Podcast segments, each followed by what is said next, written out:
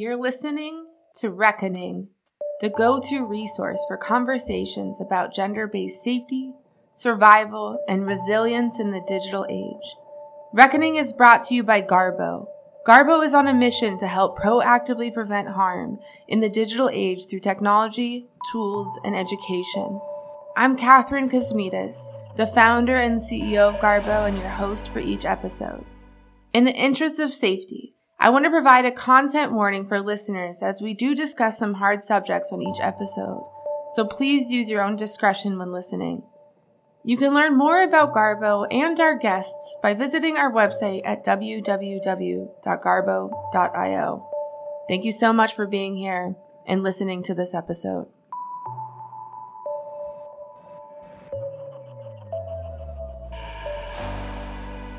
Jennifer Gentile Long currently serves as the Chief Executive Officer at AEquitas, which she co founded in April 2009, and serves as an expert on issues related to the prosecution of sexual violence, gender based violence, and human trafficking.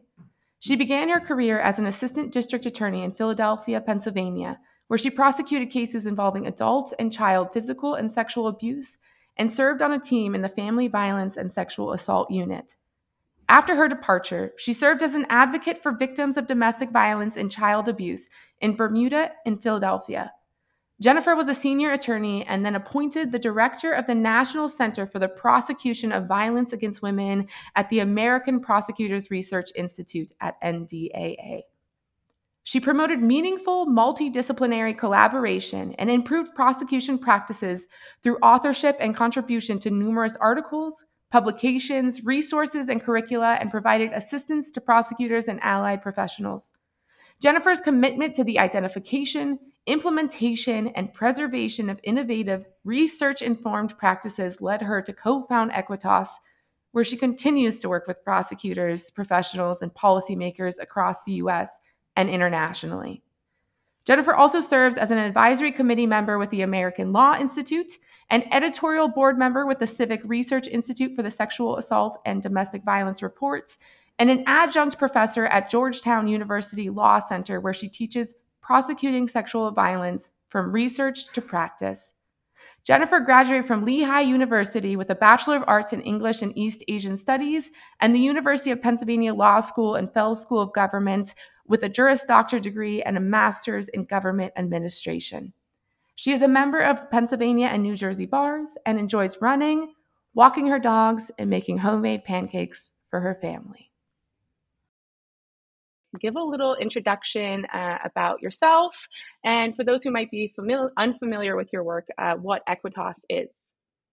Sure. So, my name is Jennifer Long. I'm the CEO of AEquitas. AEquitas is a nonprofit that's based in Washington, D.C.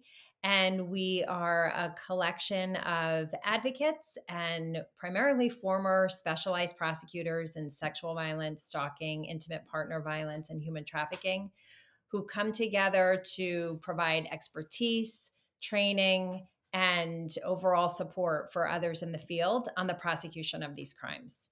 And we are really we work across the united states in all 58 jurisdictions you know the states the territories district of columbia military federal. We work internationally and we really consider ourselves the hub of prosecuting these cases.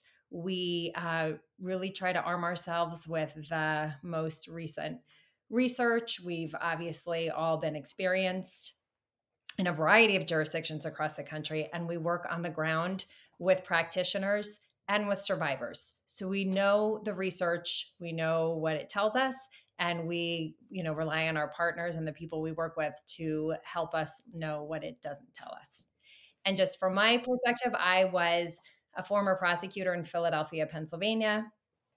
I specialized on these crimes, although when I prosecuted, there wasn't even a human trafficking statute. So when we saw these crimes and was primarily you know mischaracterized as pimping and street prostitution or intrafamilial families selling children or um, uh, selling other members of the family, we would cobble together the laws on the books at the time to try to address it, not as well as we should have, and mostly overlooked. You know, many victims Wow. And you founded the organization or helped founded the organization all the way back in 2009 which is crazy to think about. And I'm sure it's been quite the journey for you all. Um, you know, the rise of the internet and the disinformation era that we kind of found ourselves in post 2016. So, how has that been? Like me too. I mean, just all of it, right? So, how has that impacted the work, and what's that journey like been like? Yeah. So, yep, I am one of the proud co founders. Um, and to just put in some context, we, you know, many of our co founders have moved on. Some are judges now, some elected prosecutors, other experts across the country. And when I joined, trying to remember what kind of certainly was way before the smartphone. And so, and I'm thinking about when I prosecuted, even looking back, I think we had intranet, not internet. But it, it's interesting because with the evolution of everything it sort of there are some truths. I mean when i started child pornography although some of it was online it was also rapists taking pictures polaroids of their victims of the crimes they were committing uh, same with adult victims. And so you start realizing that with the rise of technology uh, it just facilitates the crimes that are already happening. Same with misinformation and these movements. In some ways you know there have been so many people who have come before grassroots to try to raise awareness. I mean, even going back to the 1970s. And so you see a lot of the same themes, sadly. I mean, some of the same myths are there, regardless of how we've progressed, regardless of all these movements. So I think it gives you a healthy uh, understanding that there's no one thing, there's no movement that's going to make all the change. But it also gives you an appreciation for how many people coming together and building on what's happened before can really move change because with each movement there's greater awareness there's greater progress still so much more to be done. Um, but i would just say the co-founding of this um, organization it's been one of the me- most meaningful journeys of my life because it was truly founded not only by the co-founders but by allies in the field who you know believed in the fact that we needed a place that could focus on these crimes from the prosecution perspective because it wasn't there. And outside the whims of associations, outside the whims of politics, just staying true to really ultimately trying to get the response right. Mm, and I'm sure that response, you know, has definitely evolved and changed. And and you know, I always say is like these are not new problems, right? The internet just exacerbated existing problems. Um, you know, whether that is sexual violence, domestic violence, human trafficking, all of these different things, misinformation, like you said, these things have always always existed. It's just now they can uh, proliferate much much faster in much much bigger ways. And so I'm sure that that kind of has has impacted your work. And you touched a little bit about um, uh, the work that that AEquitas does to help ensure effective prosecution of crimes against some of the most vulnerable members of society. So how how does the organization actually help make that happen, especially in today's digital age? Like, have you seen any um, rulings or, or eh, eh, eh, new information around the prosecution of of these crimes as they go online? Yes, first answering a first question you asked in terms of how we do this because i think the fact that we've all come and practiced in different jurisdictions and the fact that there have been others that have come before there's really um, there's no practicing in isolation we really try to build off each other's expertise what we're seeing in the field emerging issues and um, then what uh, we see now in gathering technical assistance. And I mean, I think that there's a lot of emerging issues in the area. I mean, with people going online, the image based abuse, exploit sex, you know, image based sexual abuse with either photos that were taken consensually and shared non consensually or photos taken non consensually produced. I mean, I think that we've seen a lot of minimization, obviously, some gaps in the laws that are available that allow us to hold people accountable. And a lot of, even the way that it's spoken about in the media, I think so many times, again, it's in the verbiage of sex instead of an assault instead of a crime instead of you know it's beyond just an invasion of privacy it's criminal in, a lot of times in what's being done. And so really trying to map the digital tools that we have investigative and prosecution tools that help us identify and sort of link um, the sharing of a photo to the bad actor so that it's not just reliant on the victim's testimony, but also just still those same biases, those same myths that get in the way of jurors, fact finders, prosecutors taking these cases, taking them forward, knowing how to litigate them and argue them, and finding someone guilty, accountable for what they've done. You know, we still have to focus on the basics there too. Again, stop blaming victims uh, for quote unquote putting themselves in situations and understanding that trust whatever has made you vulnerable trust um, you know an interest in experimenting in something does not pave a pathway to your victimization that leaves someone um, you know not culpable for what they've done to you. The the media and the victim blaming is is a, is a big one. And and we're seeing often you know people people talk about um, cancel culture and things like that and saying oh i can't just call someone out on twitter on facebook i have to you know oh they weren't convicted oh they weren't prosecuted oh they didn't go through the criminal justice system who are you to um, uh, call them out as as a bad actor but then we see the reality of the criminal justice system, right? Which you've seen all too well in your entire career. You know, being a former prosecutor of gender-based violence offenses and human trafficking, and kind of seeing seeing now where we are today. I'm sure you've seen the crime funnel play out in your own career. And for those listeners who might not know what the crime funnel is, it's a visual way to show how a crime makes its way through the traditional criminal justice system and specifically with gender-based violence um, you know diff- studies vary but it's around less than 25ish percent will ever report into the criminal justice system i think it's much lower than that uh, especially now in today's age where we don't we have even less trust in that system and then as it makes its way down the funnel you see that um, about 7% of, uh, of those reports end in an arrest and then only 1% end in conviction.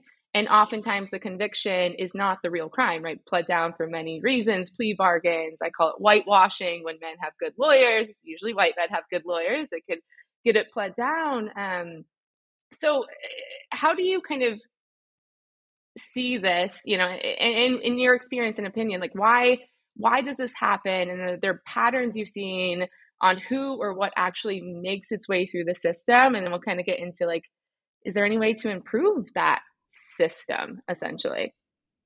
Yes, yes, and yes. So, I mean, I think you've done a really good job at distilling the studies. There have been great studies on, you know, the funnel. We call them, the studies call them attrition, basically the weeding out of cases. And we'll talk about sexual violence cases because when we look at the national research, when we think experientially about what we've seen, it it maps. And when we I'll talk a little bit later about how we try to use the research to work with jurisdictions where they are to help them maybe not repeat it. So, the most maddening part about the research, and again, I'll just talk about the sexual violence for right now, um, is that the reasons, the factors that seem to pull cases out of the system are the most common factors in cases, right? If you have an individual who's vulnerable, maybe they're using um, substances or they're homeless or, you know, sexually exploited women and the greatest rates of violence directed at them and um, serious violence, rape, homicide, assaults, uh, previous relationship with a perpetrator, all of the things that when you do the work and you're experienced in the crimes, and when you read about it, and when you work with survivors, all the ways we know that perpetrators access their victims, that they identify them, they build relationships with them, they get them to a place where they can perpetrate, and when then they know they can silence the victim through the victim's own sense of confusion about the relationship, maybe, and because of the victim's own behaviors that are regular behaviors again they have not been the cause of any harm. You know, no one's done anything other than trust and um, maybe make decisions that would put them in a place where there wouldn't be other witnesses. But again, we don't, people are not responsible for what bad actors do when you're alone with them. But yet society continues to blame people for that. So the confluence of all of those things then impacts how a case makes its way through the system. And one thing we've really tried to do so the research and the i think the stats you you um, pulled one from or from RAINN probably in their analysis of and they're great stats and probably the only ones that are available. Just one thing to remember, I mean, there are no comprehensive statistics across the United States. So we know that there's a gap. Like you said, it's probably way larger than that. But what we've tried to do with the national research, which we've distilled, is to then work with jurisdictions to have them say, okay, because again, unless you're a bad actor, most prosecutors, most individuals in this work, we're not in it to do a bad job. You're in it to do a good job and achieve safety. And I think most people think they're doing a good job. Then it's just a matter of though understanding what your practice actually looks like. So there's the national research. Then we have some methods of encouraging offices to take part in case assessments where they're looking at their own cases, looking at the characteristics, looking at the trends, again, in cases on how the victim, because that's the other thing we talked about race.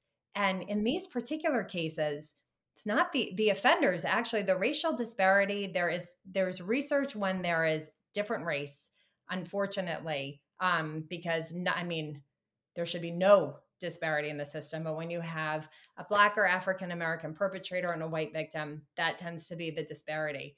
But i the real weakness i think is looking at the impacts and looking at the victim's race because we think that that's a much bigger driver in where the racial bias is and it's one that hasn't been prioritized. Um, but when you're looking at these cases we try to sit with jurisdictions to look at the trends then sit with the decision makers roundtable a few of them to look at why it's happening. Maybe is it is it bias? Or maybe if you have cases with um, particular um, complexities like um, if a victim is intoxicated do you not have the right knowledge or information on how that actually impacts victims? How you can what experts you can use? How you can try a case successfully with that? To really try to isolate what the problem is so that they can focus on that and then overcome it to turn these numbers around and i would say i mean i, I feel like where and you know we work with a lot of jurisdictions it's oftentimes you know very confidential and there's a lot of urgency i certainly don't believe that we've solved anything. But I do believe like the biggest limitation is our reach and our ability to work sustained with jurisdictions because I think we've really found a way to open the eyes of practitioners onto what's happening and help them isolate where the problems are and I, I, think that's it. You have to, right? The problems are so widespread. But I would say if you look jurisdictionally, right, especially in counties or, or cities or police departments, even the the victims going in to report these crimes or calling 911 do have probably their own lived experience based on the communities that they come from. Is it a community of color? Um, uh, is it a, a community overrun by drugs or these, you know, other things? Um, and how does that then go into the biases seen within that police department, that reporting system? I mean, I've seen it all too many times, what you just said, which is often the biases don't come in the conviction or they don't even look at the offender. If they even get to that point, like that's a pretty far point into it, right?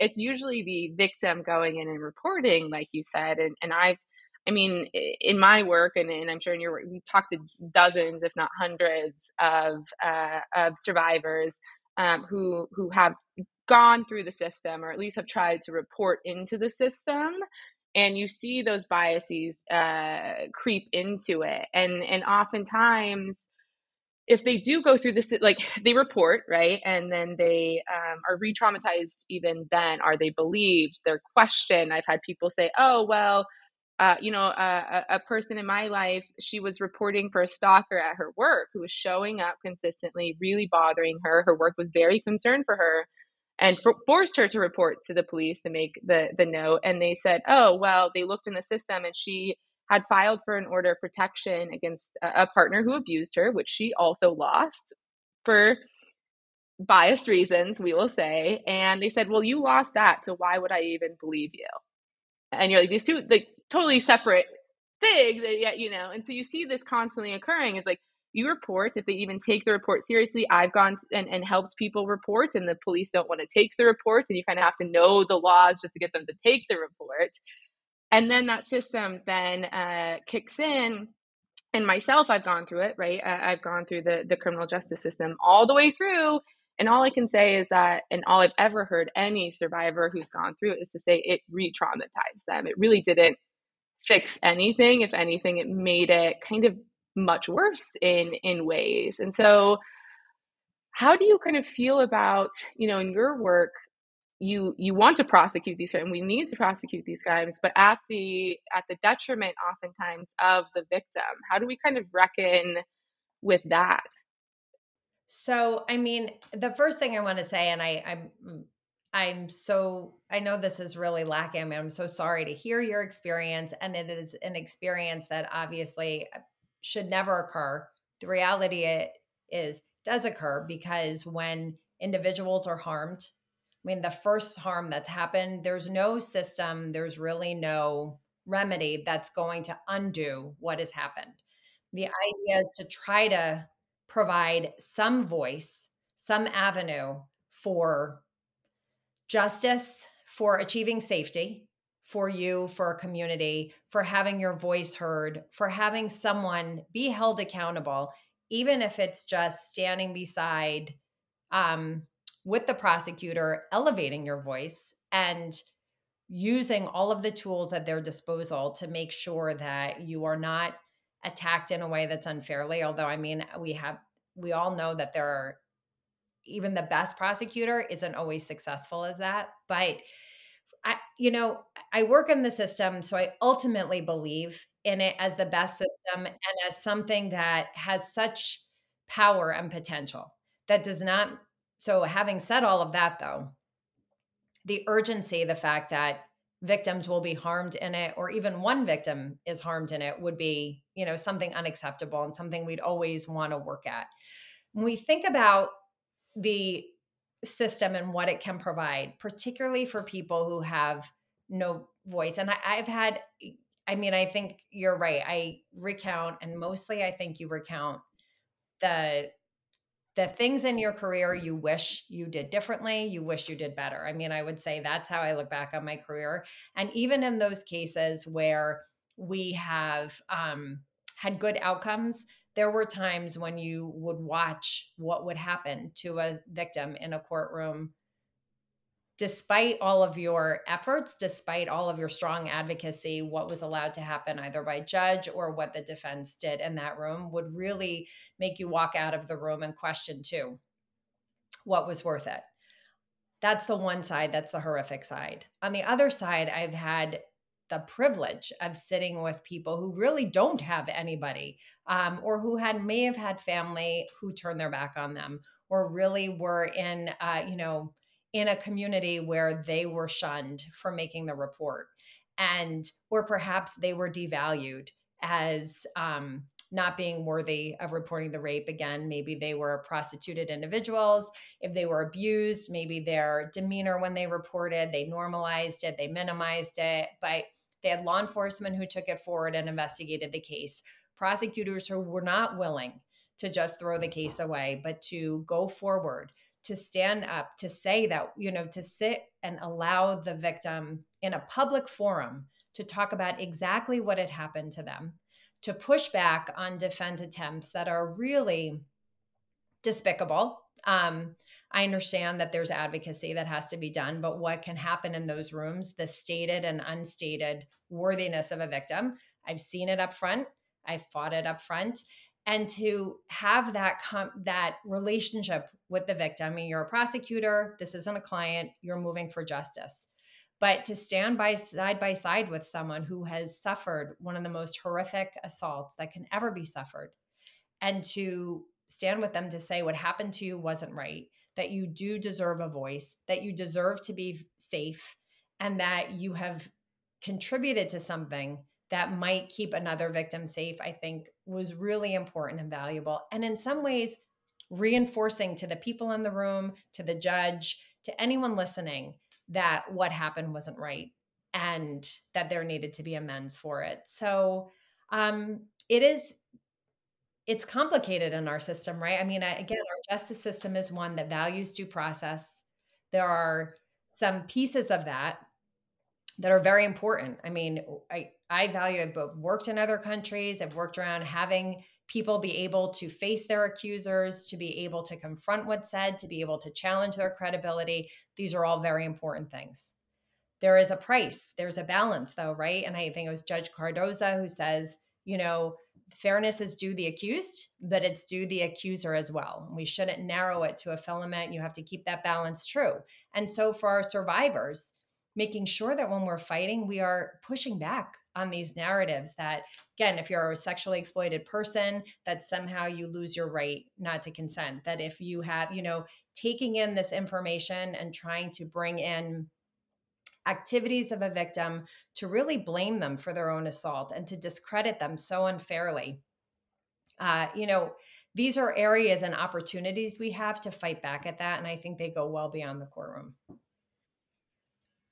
I think it is important for listeners to understand all of the nuances of, of what you just said, that it is hard, right? And there might be things and, and there will be questions and or someone who doesn't believe you along the, the path, but uh, to to stick with it, to believe in yourself for that greater good, right? To prevent the the next generation of harm. I mean, that's also what I hear so many survivors say is they don't report usually for themselves uh, and it's usually to prevent the next person. I want to stop the harm. I want to prevent this from happening. It's never to it's never about the offender even like oh i want them to go to jail. I want them to suffer. No it's always about preventing uh, the next person. And i know in my own uh, you know work and and my own um, cases and things like that that's what keeps me going is is knowing even you know we set precedent in new york about um, uh, fees that women can now get uh, in family court you know and um, and that is is what keeps it going. Even if that system the justice system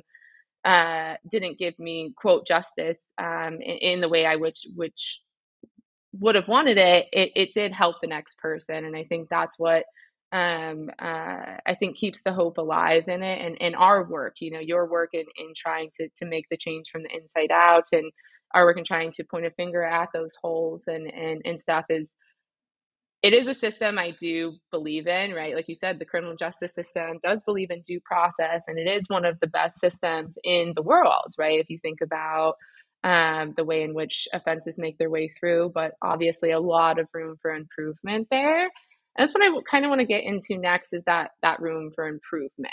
Um, uh, you know, especially as it relates to sexual assault or gender based violence offenses, um, and I'm sure you've seen this many, many times, is also the victim being arrested in it or convicted of, of crimes um, themselves, especially if they have experienced harm.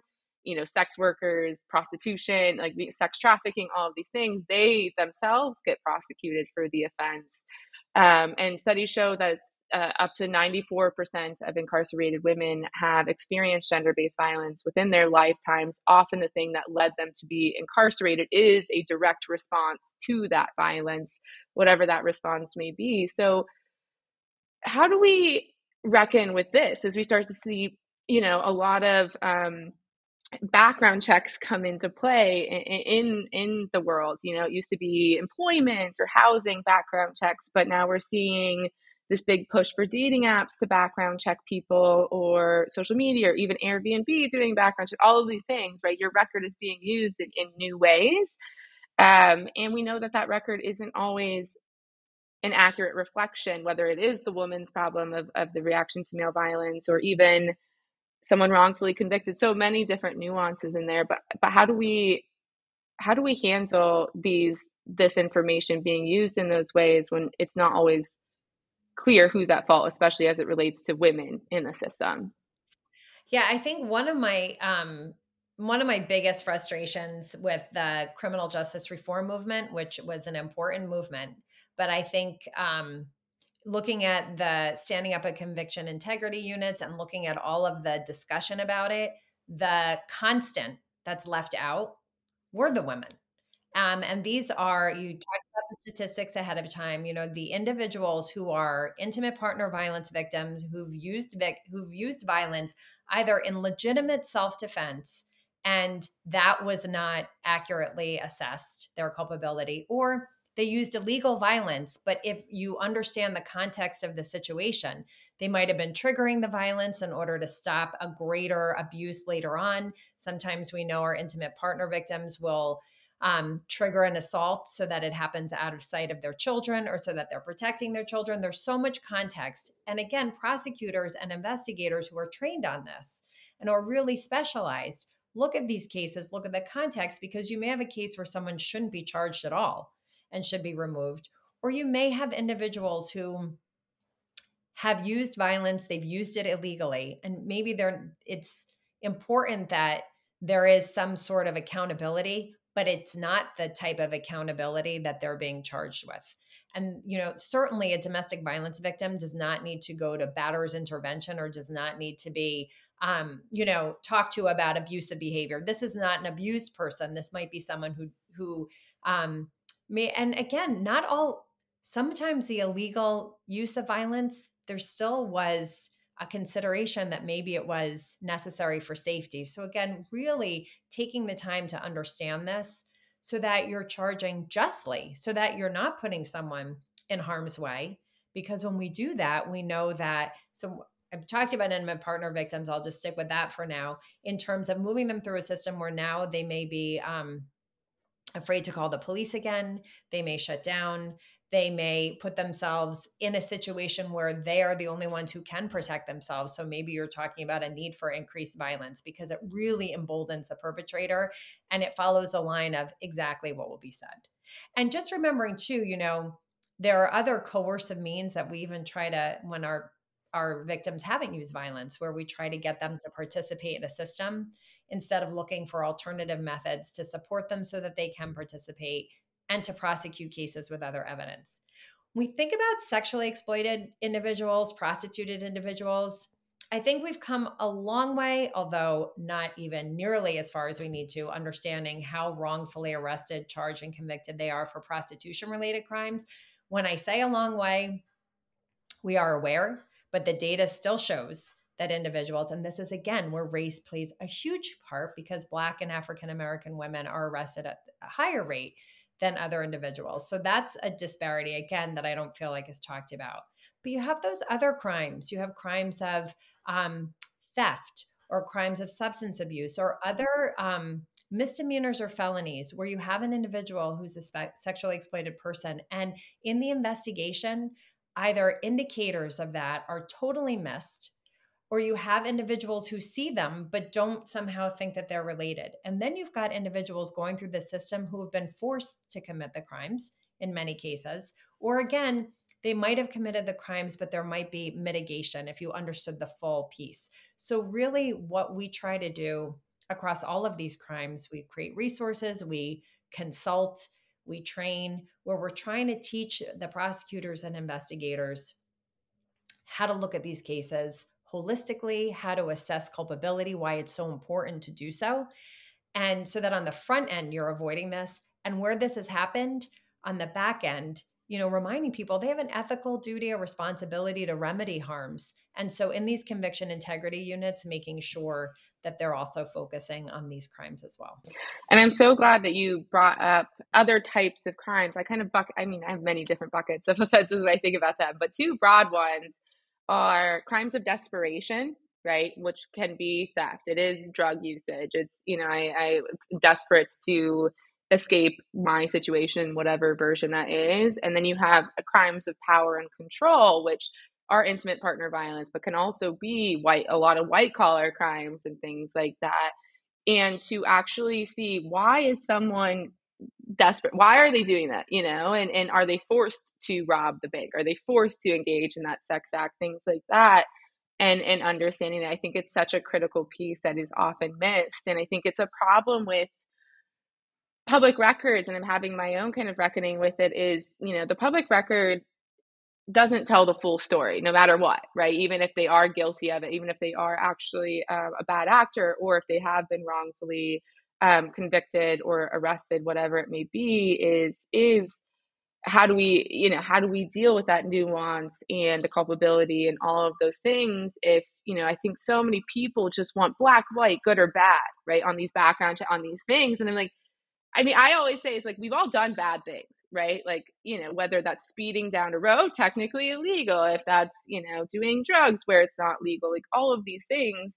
Um, uh, we've all done it. And so to say you're a good person or a bad person, just looking at a public record is not reality. Um, and so how do you, how do you feel like about that? I mean, I think, right. You've, I think that again, especially given the business you're in and being thoughtful about it and just thinking about how to create messaging around background checks. I mean, again, you started talking about how so few of the violent cases are actually coming through and being reported. So reminding users that this information does not mean that you're safer. You know, understanding it's well, you certainly are. I shouldn't say that. I don't want to minimize because we know what happens when perpetrators are allowed to act under the radar they get bolder, they commit more crimes, and they do horrific things. So, I mean, the information in large part is good, but there's caveats.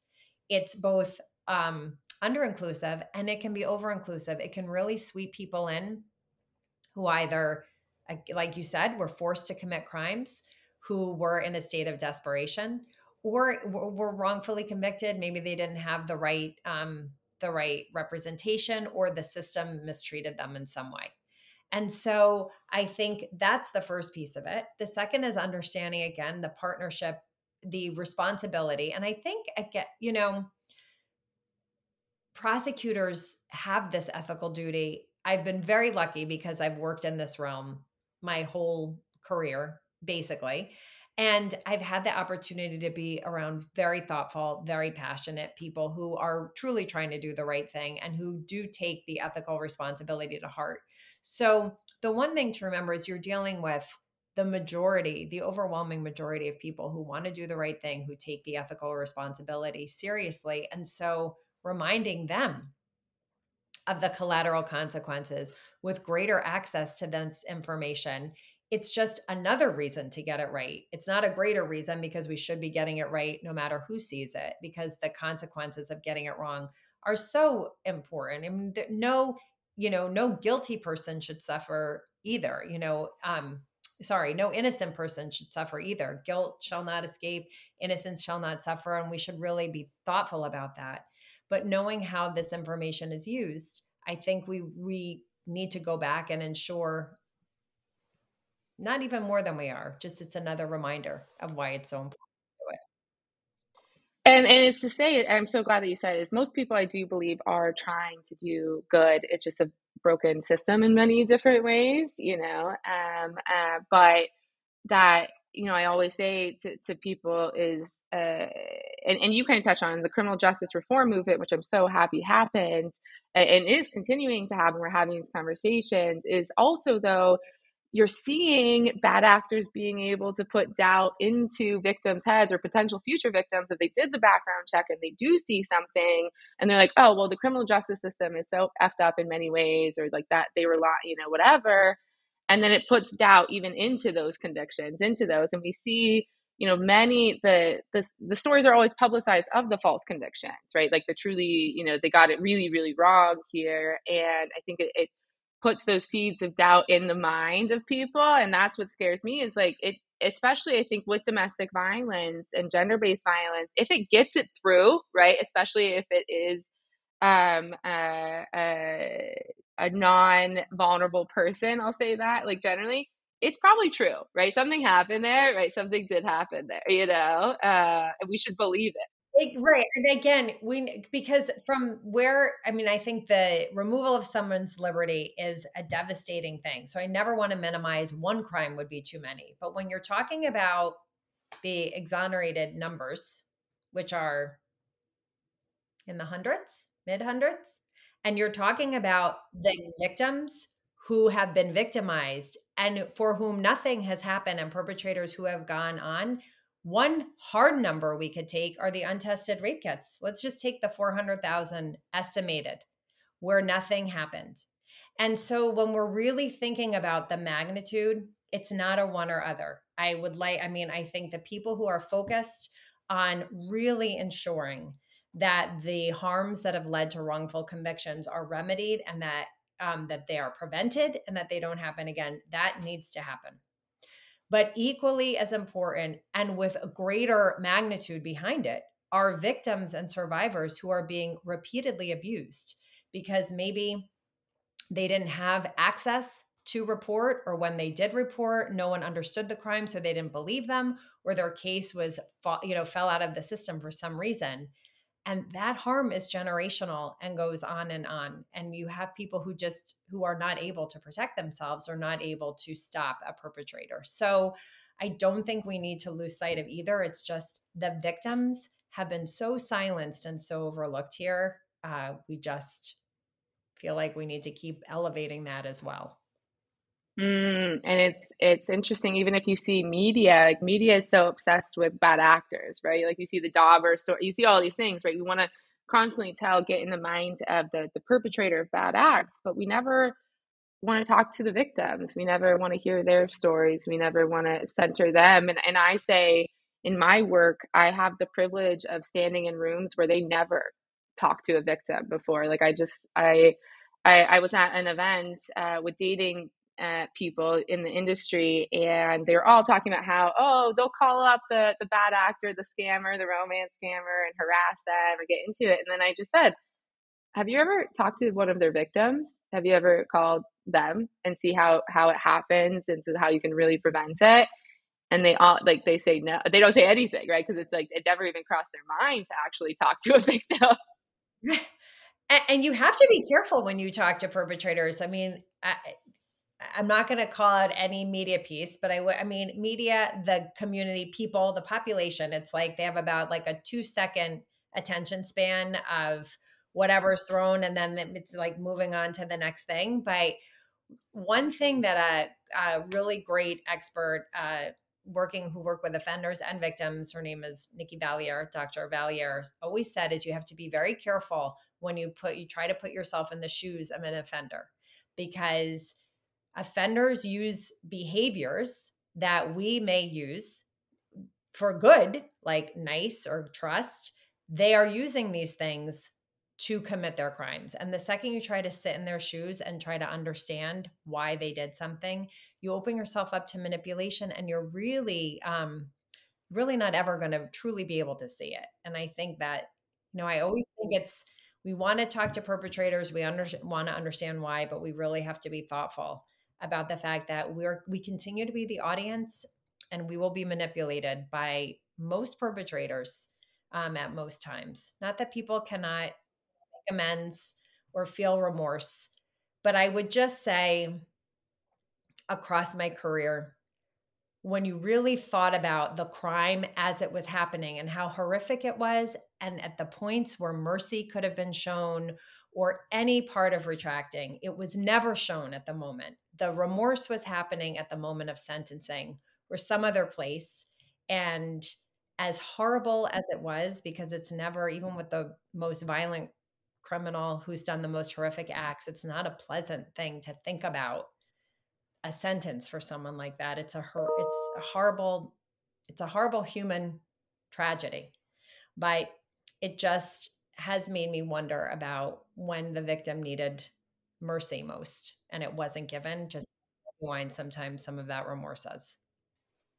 Exactly exactly like i always say is like i mean i empathize with a lot of people i can understand why people do things i do believe like hurt people hurt people and hurt does not mean physically hurt it could be hurt by society being poor being vulnerable whatever hurt people hurt people but i can't condone it i don't condone it right and you had a choice in, in those actions and i was with a lot of victims who never hurt anybody exactly so it, it, you know it's again it's not it's not an excuse it's not a reason uh, for sure you know so as we kind of look at the the criminal justice system and, and i do believe like you said there there you know it is it is a good system and it, has problems in it but i'm not an abolitionist right i don't believe in abolishing these systems I hear so many people like just like ACAB and things like that. And I'm sure I've screamed that at a protest somewhere too. Is like, I actually you, you you say to a domestic violence victim, "Oh, you're experiencing violence," but we don't have the police. We actually got rid of those. Like, what do you want to do in that moment, and things like that.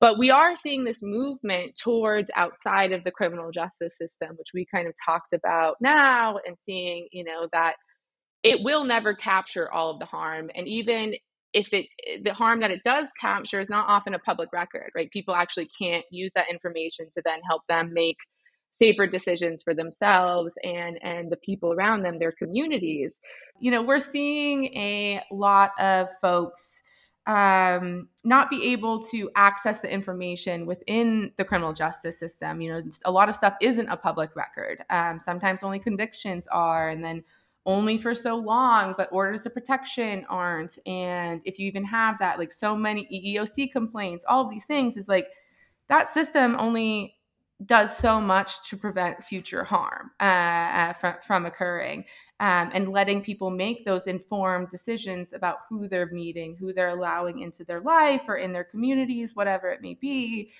And you're seeing the development of these other sources of information to prevent harm. We have seen the rise of the whisper networks, um, uh, whether that's the shitty media men's list or you know even platforms starting to share bad actor reports with each other, like Uber and Lyft do with sexual assault allegations against drivers. So you're seeing this, like, right, that the, the criminal justice system won't always um, capture all of this harm. I would love to hear from you of like what do you think about first like whispered networks um, and how those have worked and and um, and we can kind of get into the the broader set of of these systems yeah and i'm trying to remember the first time i realized that that existed formally was formalized although obviously it was mm. informal right so i mean so obviously i have mixed emotions on the one hand i completely understand why they exist and they need to exist you have individuals who perhaps what's happened to them isn't criminal. They're not sure where to go, but something is wrong and therefore they need to share and protect. Or you may have people who are not ready to engage and participate in the system or who have and have been rebuffed. So, or, and the system has let them down. So I understand the need for them and absolutely to try. And again, like you said, though, it'll only cap, it's only going to capture some of the people and it's only going to be able to protect people as much as that information can and there's the piece of due process that is missing from there but you know again it's basically formalized gossip to try to keep people safe on the other hand the reason i'm mixed you know feelings obviously as prosecutors we don't know about this. So if we're in the system and someone has reported this individual this is information we may not even understand exists now, when we're talking about investigating and prosecuting these cases, and we're telling our mm-hmm. investigators to think, you know, cast a wide net, to talk to people, to talk to ex girlfriends, to think about because individuals might have used violence or you might get information in another way. That might might pick some of it up, but it might not. And so you may mm-hmm. have information when we have reported incidents of this. There are legal means to sometimes admit that in trial to show defer a specific purpose and it might you know weigh in to finding other evidence and other things. Um and you know on the other hand there's another piece as you were you know the whisper network is only as you know it's only as protective as the people in the network. So where does privilege play a role in these perpetrators? And we know from our you know research on serial offenders that perpetrators it's not like they have a type that we thought anymore. A lot of them, or do a particular crime, they cross offend. They commit crimes against other people. So, are there individuals who are at harm because only a certain number of people are aware of the individual and their bad behavior and the violence that they're committing? But, you know, I'm not, I completely understand and I would never hold it against individuals who are trying to keep themselves safe. I mean, that's ultimately what's happening. It's just, I think, raising awareness. For me, as someone in the system, raising awareness within the system that these may exist. And number two, another reason and urgency to improve the system so that you don't have these other informal areas where information is known that we'll never know about.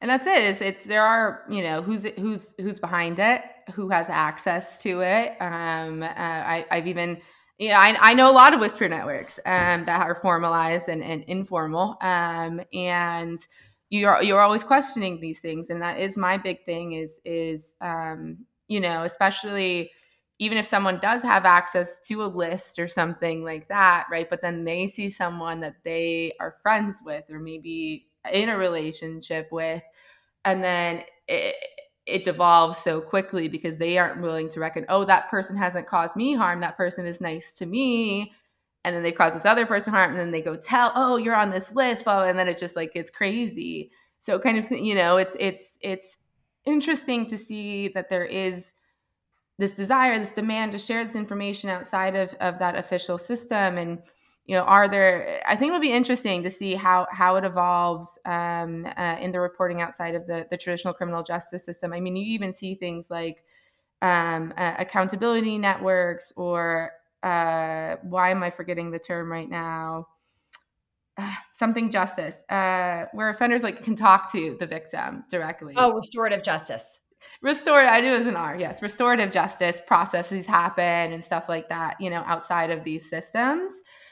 So, as we kind of weave our way to the end of this conversation and looking to the future of um, things like the metaverse and the sexual assaults that are already happening, the harassment that's happening there, if you think about, you know, we talked a little bit about for uh, the, the non technical term revenge porn, but even deep fake like revenge porn happening where they actually aren't in the photo. They didn't take the photo, but it's being shared like they did et cetera. How do you see um, the criminal justice system kind of impacting those offenses, holding um, those perpetrators uh, accountable uh, in the digital age? Yeah, I think so. I mean, it's a lot of a lot of the old, right? It's a lot of what we have been doing again for almost 50 years, I guess, the 70s, like understanding some of the minimizing that happens. Oh, it's not your real body, or oh, it's a beautiful body you're on. So why is this even a big deal? There's no harm done here. Like understanding the actual harm done to individuals, that psychologically, the the awareness that there's somehow there's a nude image of them out there, or an image of them being assaulted out there, and that they have no control over it, and that people have seen this, and the family and everything else that that deep psychological harm is real that it is a sexual crime and that it needs to be taken seriously so i think some of how to do this is going to be the courts and prosecutors and actors understanding and, the community because the community is ultimately who holds everyone else accountable who decides what laws are going to be passed. So, I mean, sometimes it's just don't forget the actors are just an extension of the community. So, it's everyone taking the cases seriously, understanding how harmful they can be, and thinking about the legal challenges that are needed to maybe overcome any impediments that might exist in the current law or in how the law has been analyzed if you've got deep fake situation or something else. And then there's the tech and the digital side, really understanding that you know, not only again for the investigators and prosecutors where to get the mm. information, how to tie it to a perpetrator, how to present it to the court, but understanding that you're going to have juries and judges with differing levels of um, tech aptitude and that you're going to be able to have to explain this to them and have experts explain why there's harm, why this is, you know, if it's existing in a metaverse, why it is public or published if it's not out on the street and really trying to bridge that divide between a generation that's you know isn't I don't want to say isn't as comfortable with a virtual reality, but it isn't as real to them as it is to others. And then a jury and their feelings about it, because we know when we're prosecuting rape, one of the big hurdles we have to overcome is, um, you know, that it's not sex. It's actually rape that has happened and it's because we're so comfortable with one topic and yet we don't want to talk about it and then overlaying it on everything else so again thinking about your jurors and the biases they may have about tech and what's harmful and what's not and how to communicate with them. And just one other point because i know we talked about alternatives. I mean something to remember restorative justice has a history. Diversion it, what we used to say were cases we were trying to get cases out of the criminal justice system and think about different treatment and different ways to address the behavior that wouldn't have these negative collateral consequences. And I think it's really important, again, this goes back to the shiny penny thing for people who are in the system now to be mindful that there's been a lot of work there have been there's experiential there's things written that you can learn from that have happened, even the failures to figure out how to move forward, because none of this is new. We have tried this for many times. And in many ways, it hasn't yielded the prevention. So, I mean, it doesn't mean we should abandon it. It just means we have to keep trying. And the other thing is that many of these alternatives to the system are also victim blaming. I mean, when you think about And again, we've seen this sometimes overseas, but here as well. Whoever has the higher status. So if you have a victim with low status and a perpetrator with higher status, then when you're in a restorative justice setting, is there really going to be amends made? Are you really going to be able to access that? Is there going to just be the same pressure playing out? So we don't want to just put everything up on a pedestal. We really want to make sure that we're still addressing all these important issues, no matter what the forum is. We hope you enjoyed this conversation. If you're interested in learning more about the topics discussed in this episode or about our guest, visit our website at www.garbo.io. Now available, Garbo's new kind of online background check makes it easy to see if someone in your life has a history of causing harm while balancing privacy and protection in the digital age. This episode was produced by Amani Nichols with Whisper and Mutter, and I'm Kathryn Kosmides, and I look forward to having you join us for the next episode of Reckoning.